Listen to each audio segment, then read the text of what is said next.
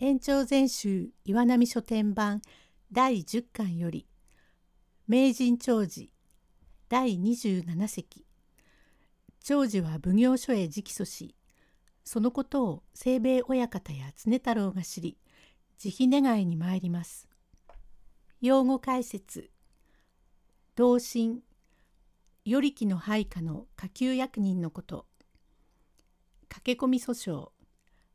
直接奉行所へ訴えること。中心急いで報告をすること。相撲校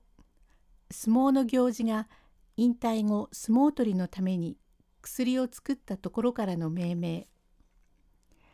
継ぎ方絹武士が幸福として用いた上着のこと。当番書には同心一人と柿役一人が詰めておりまして同心なんだ長寿へえお訴えがございます。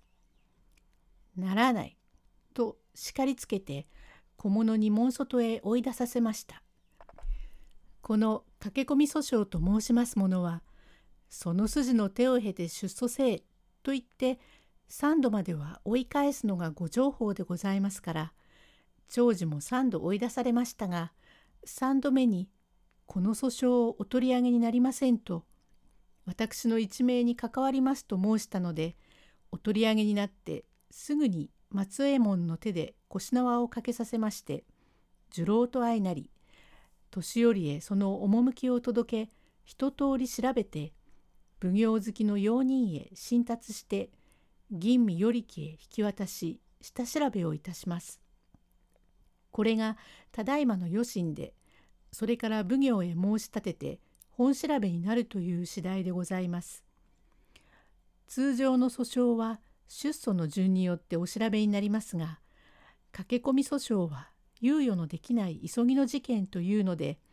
他の訴訟がいくらあってもそれを後へ回してこの方を先へ調べるのが例でありますから奉行は吟味与力の申し立てにより他の調べを後回しにしていよいよ長寿の事件の本調べをいたすことに相なりました。指物師清兵衛は長寿が千夜の振る舞いをただごとでないと感づきましたから常太郎と兼松に言いつけて様子を探らせると長寿が押上げ包みで神戸夫婦を殺害したと南の町奉行へ駆け込み訴えをしたので元町の家主は大騒ぎで心配をしているという金松の中心でさては無理に喧嘩をふっかけて弟子師匠の縁を切り書きつけの日付を先月にしたのは恩ある俺たちをこの引き合いに出すまいとの心配であろうがこのことを知っては売っちゃっておかれない。何の遺恨で殺したのか司祭はわからないが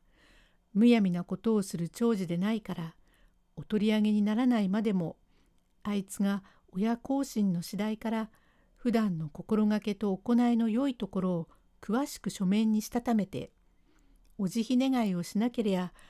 あいつの志に対してすまないとは思いましたが清兵衛は無筆で自分の細工をしたものの箱書きはいつでもその表に住居いたす相撲の行事で相撲香を売る式守伊之助に頼んで書いてもらうことでありますから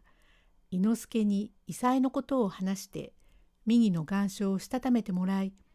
家主堂々で常太郎が奉行所へお慈悲願いに出ました。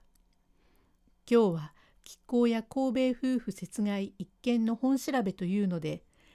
関係人一同町役人家主五人組等差し添いで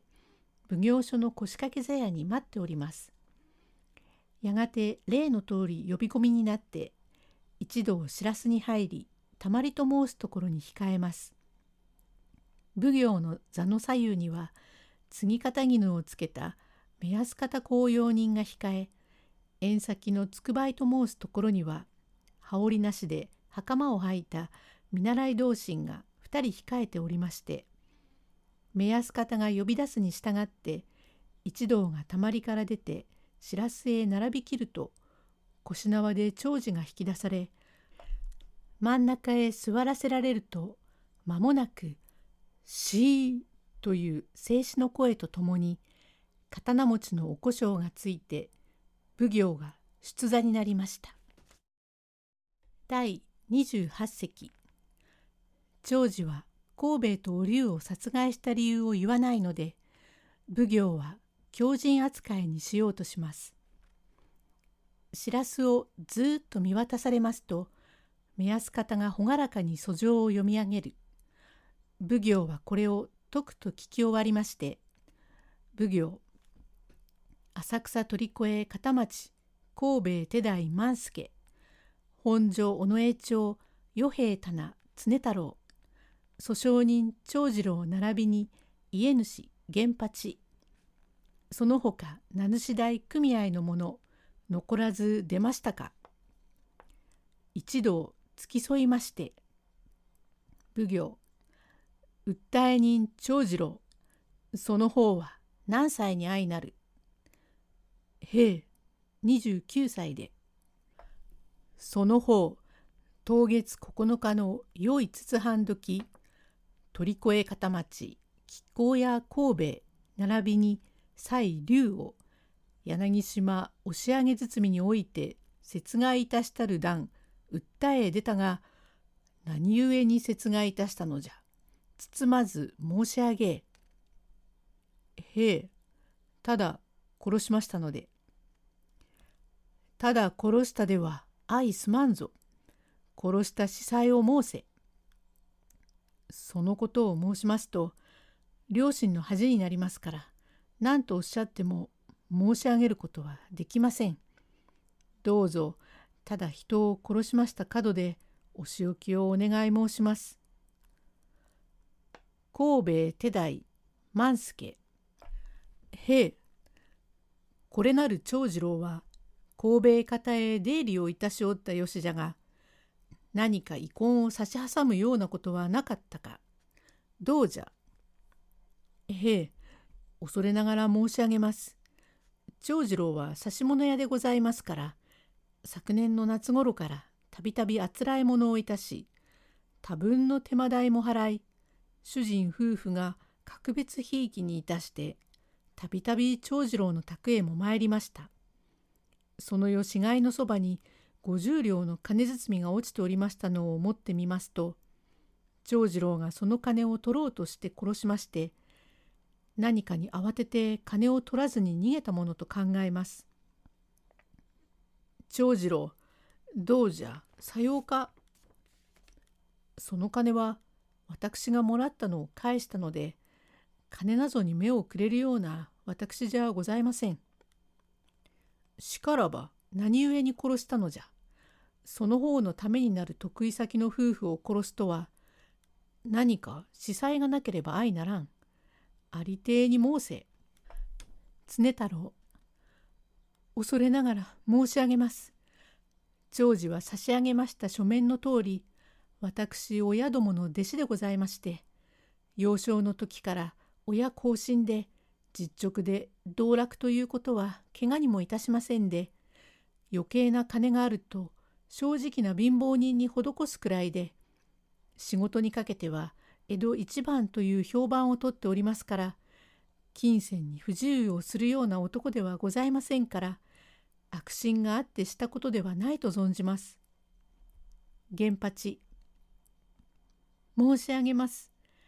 ただいま常太郎から申し上げました通り長次郎は6年ほど私棚内に住居いたしましたが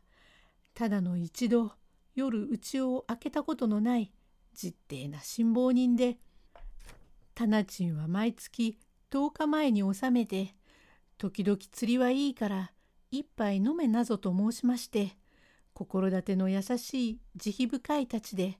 人なぞ殺すような男ではございません。万助へえ申し上げます。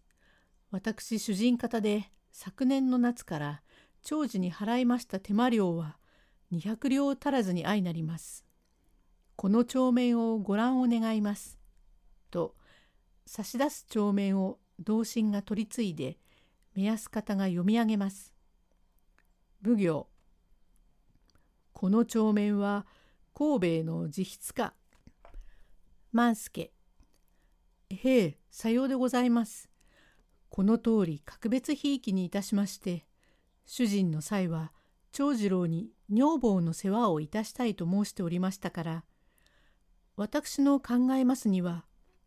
そのことを長次郎に話しましたのを、長次郎がおかしく悟って、無礼なことでも申しかけたのを神戸に告げましたので、神戸が立腹いたして、身分が身分でございますから、後でいさくさの起こらないように、出入り止めの手切れ金を夫婦で持ってまいったもんですから、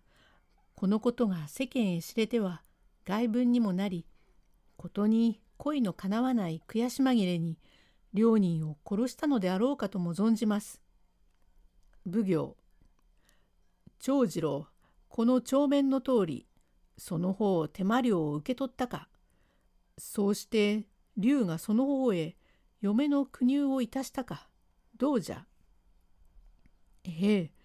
よくは覚えませんがそのくらい受け取ったかもしれませんが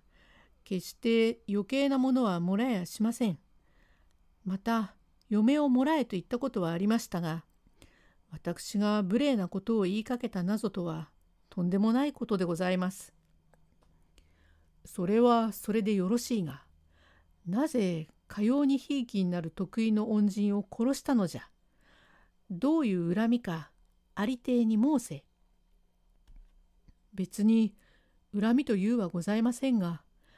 ただあの夫婦を殺したくなりましたから殺したのでございます。黙れ。その方天下のご法度を心得んか。へえ、心得ておりますから逃げ隠れもせずにお訴えを申したのでございます。黙れ。ありていに申し上げぬはご法に背くのじゃ。こりゃなんじゃな。その方狂気いたしておるな。常太郎。申し上げます。仰せの通り、長次郎は全くのぼせておると存じます。普段こういう男ではございません。私親どもは今年七十七歳の老体で子供の自分から江戸一番の職人にまで仕上げました長次郎の身の上を案じて夜もろくに眠りませんほどでございますによって何とぞ老体の親どもを不憫とおぼしめしてお慈悲のご沙汰をお願い申します。全く気違いに相違ございませんから。万助。なるほど、気違いだろう。主のある女に無理を言いかけて、こっちで内緒にしようというのを聞かずに、大恩のある出入り場の旦那夫婦を殺した正気の沙汰ではございますまい。万助その方の主人夫婦を殺害いたした長次郎は強靭で前後のわきまえなくいたしたことと相見えるがどうじゃへえさようでございましょう。奉行町役人どもは何と思う奉行は狂気じゃと思うがどうじゃ？一同お眼鏡の通りと存じます。とお受けをいたしました。司祭を知りませんから長次が人を殺したのは全く一時発狂をいたしたことと思うたのでございましょうが奉行はかねて屋敷へ出入りをする蔵前の酒蔵屋の主人から長次の身持ちの良きことと腕前の非凡なることを聞いてもおりかつ長次郎が最初に親の恥になるから司祭は言えぬと申した口上に意味がありそうに思われますから悪意があって殺したのでないということは推察いたしどうかこの名人を殺したくないとの考えで取り調べると司祭を白状しませんからこれを幸いに強靭にして命を助けたいと言葉をその方へ向けて調べるのを利口な常太郎が飲み込んで気違いにそういないと相づちを打つに引き込まれるとは知らず万助までが長寿を悪くするつもりで正気の沙汰でないと申しますから奉行は心の内で密かに喜んで一同に念を押していよいよ狂人の取り扱いにしようといたしますと長寿は案外に立腹をいたしまして両眼に血を注ぎ額に青筋を表し拳を握りつめてしらすの墨まで響くような鋭い声で「ご奉行様へ申し上げます」と言って奉行の顔を見上げました。第29隻へ続く